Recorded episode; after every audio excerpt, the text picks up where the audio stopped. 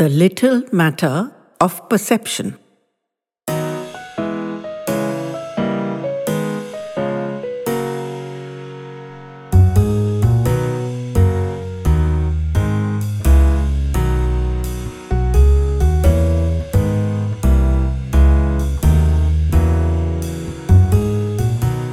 Last Wednesday was my 60th birthday, and all my dear ones were here, especially my kids and grandkids, and it was such a joyful celebration. But I can't help thinking how wrong it almost went. It started over a year ago, one ordinary Wednesday. My husband was at the office. Who was ringing the doorbell at this hour? I grumbled as I located my errant slippers and shuffled off to the door. It was the courier guy, with a largish box addressed to me. I wasn't expecting anything, but I signed his form and thanked him, never knowing the storm he'd unleashed in my placid life. I phoned my husband and asked him if he'd ordered something for me as a surprise. But no, he hadn't. I said, never mind, we'd open it together in the evening. I placed it on the dining table and gave it a few loving pats through the day. Evening came, and I received my husband at the door with the usual peck on the cheek, and standing where he was, he could see the box.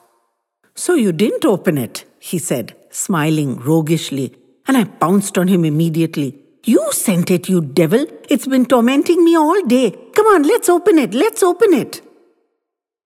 But no, said he. Honestly, he hadn't. I opened it and we both peered in. There were many smaller bundles inside. I ripped into them and exclaimed loudly as I opened them. They were special products for my curly hair, a brand I'd contemplated trying out. This was the whole caboodle shampoo, conditioner, serum, mousse. I was ecstatic. I berated my husband happily. You liar, don't tell me it's not from you. Who else would know?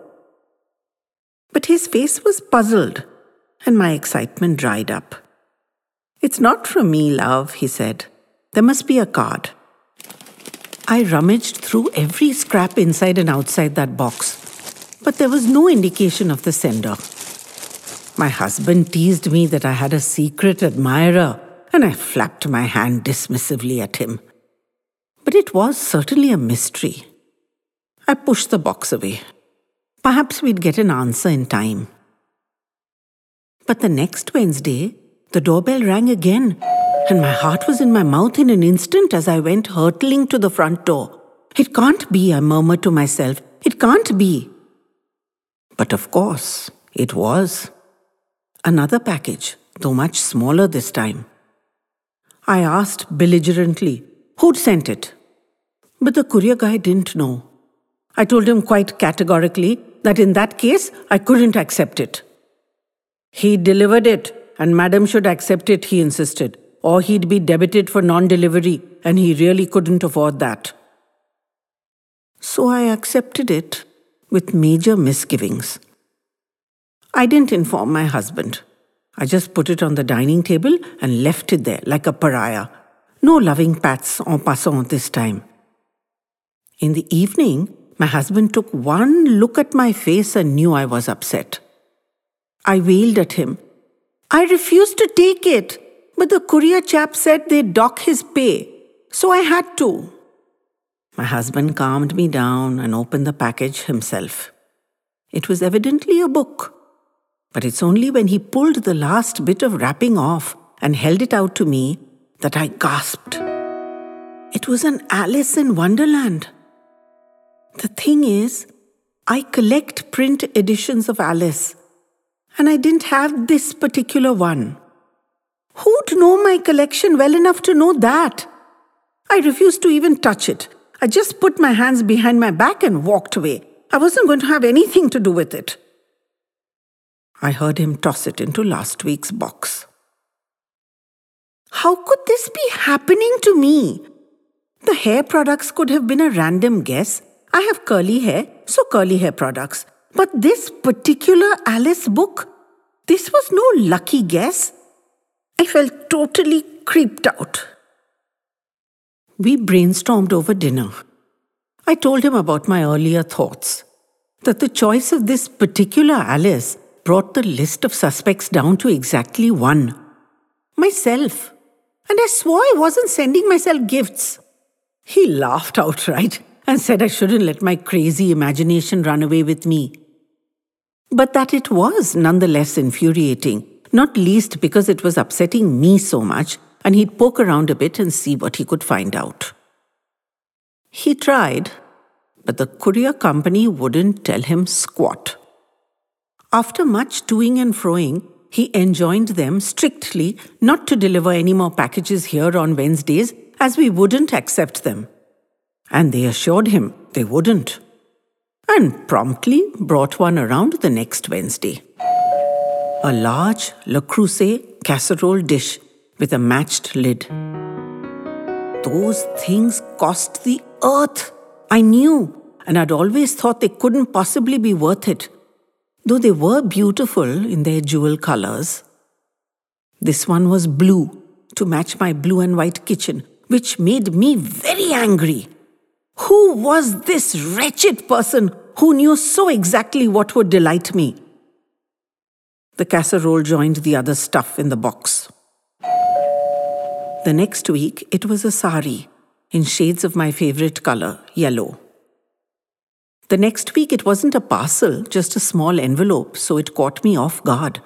But it was a year's subscription to a magazine I'd borrowed from the library a few times and thoroughly enjoyed the Smithsonian. These gifts were so on point, it was uncanny. But they didn't delight. Wednesdays now spread their filthy fungus of fear right through the whole week. My birthday was approaching, my 59th, and I'd never felt less like celebrating. Somehow we'd kept everything from the kids, our son and daughter, both away from home. I'd felt too embarrassed to admit that I was getting gifts from some nameless stranger. The horrid things had been piling up in and around that stupid box, and I was trying to pretend they didn't exist. But every Wednesday, their pestilence spilled afresh. Though we had a regular practice of video chatting with the kids and their families, I'd really striven to keep this troublesome tale from them. But perhaps our daughter suspected something wasn't okay because she kept asking, What's new? What's new? Come to think of it, even our son had started asking that. And every Wednesday there was a new parcel to contend with, on which I said not a word. On the Wednesday before my 59th birthday, there was a particularly large box marked fragile. I was seriously inclined to toss it over the balcony and be done with it. My husband opened it, and I came to see what it was. Always something so appropriate that it wrenched my insides. This one was particularly convoluted box within box and thermocol layers to act as buffers and finally, out comes the most exquisite stained glass Tiffany type lampshade. I just sat down with my head in my hands and wept. I'd always wanted one, and now it had come in this horrid, tainted way, and I knew the whole thing was poisoned forever. We were at our wits' end. The phone rang. It was our daughter. She read my face and was instantly alarmed. What's happened, Mama? Why are you upset? What's bothering you? Papa, what's the problem? Tell me, Papa. I should tell you, darling, not Papa. Just give me a moment, I said, struggling to control my emotions. I really wanted to share this horrible chapter of events now. Probably she or our son could help us find a solution. We were completely out of our league. It started some weeks ago, darling.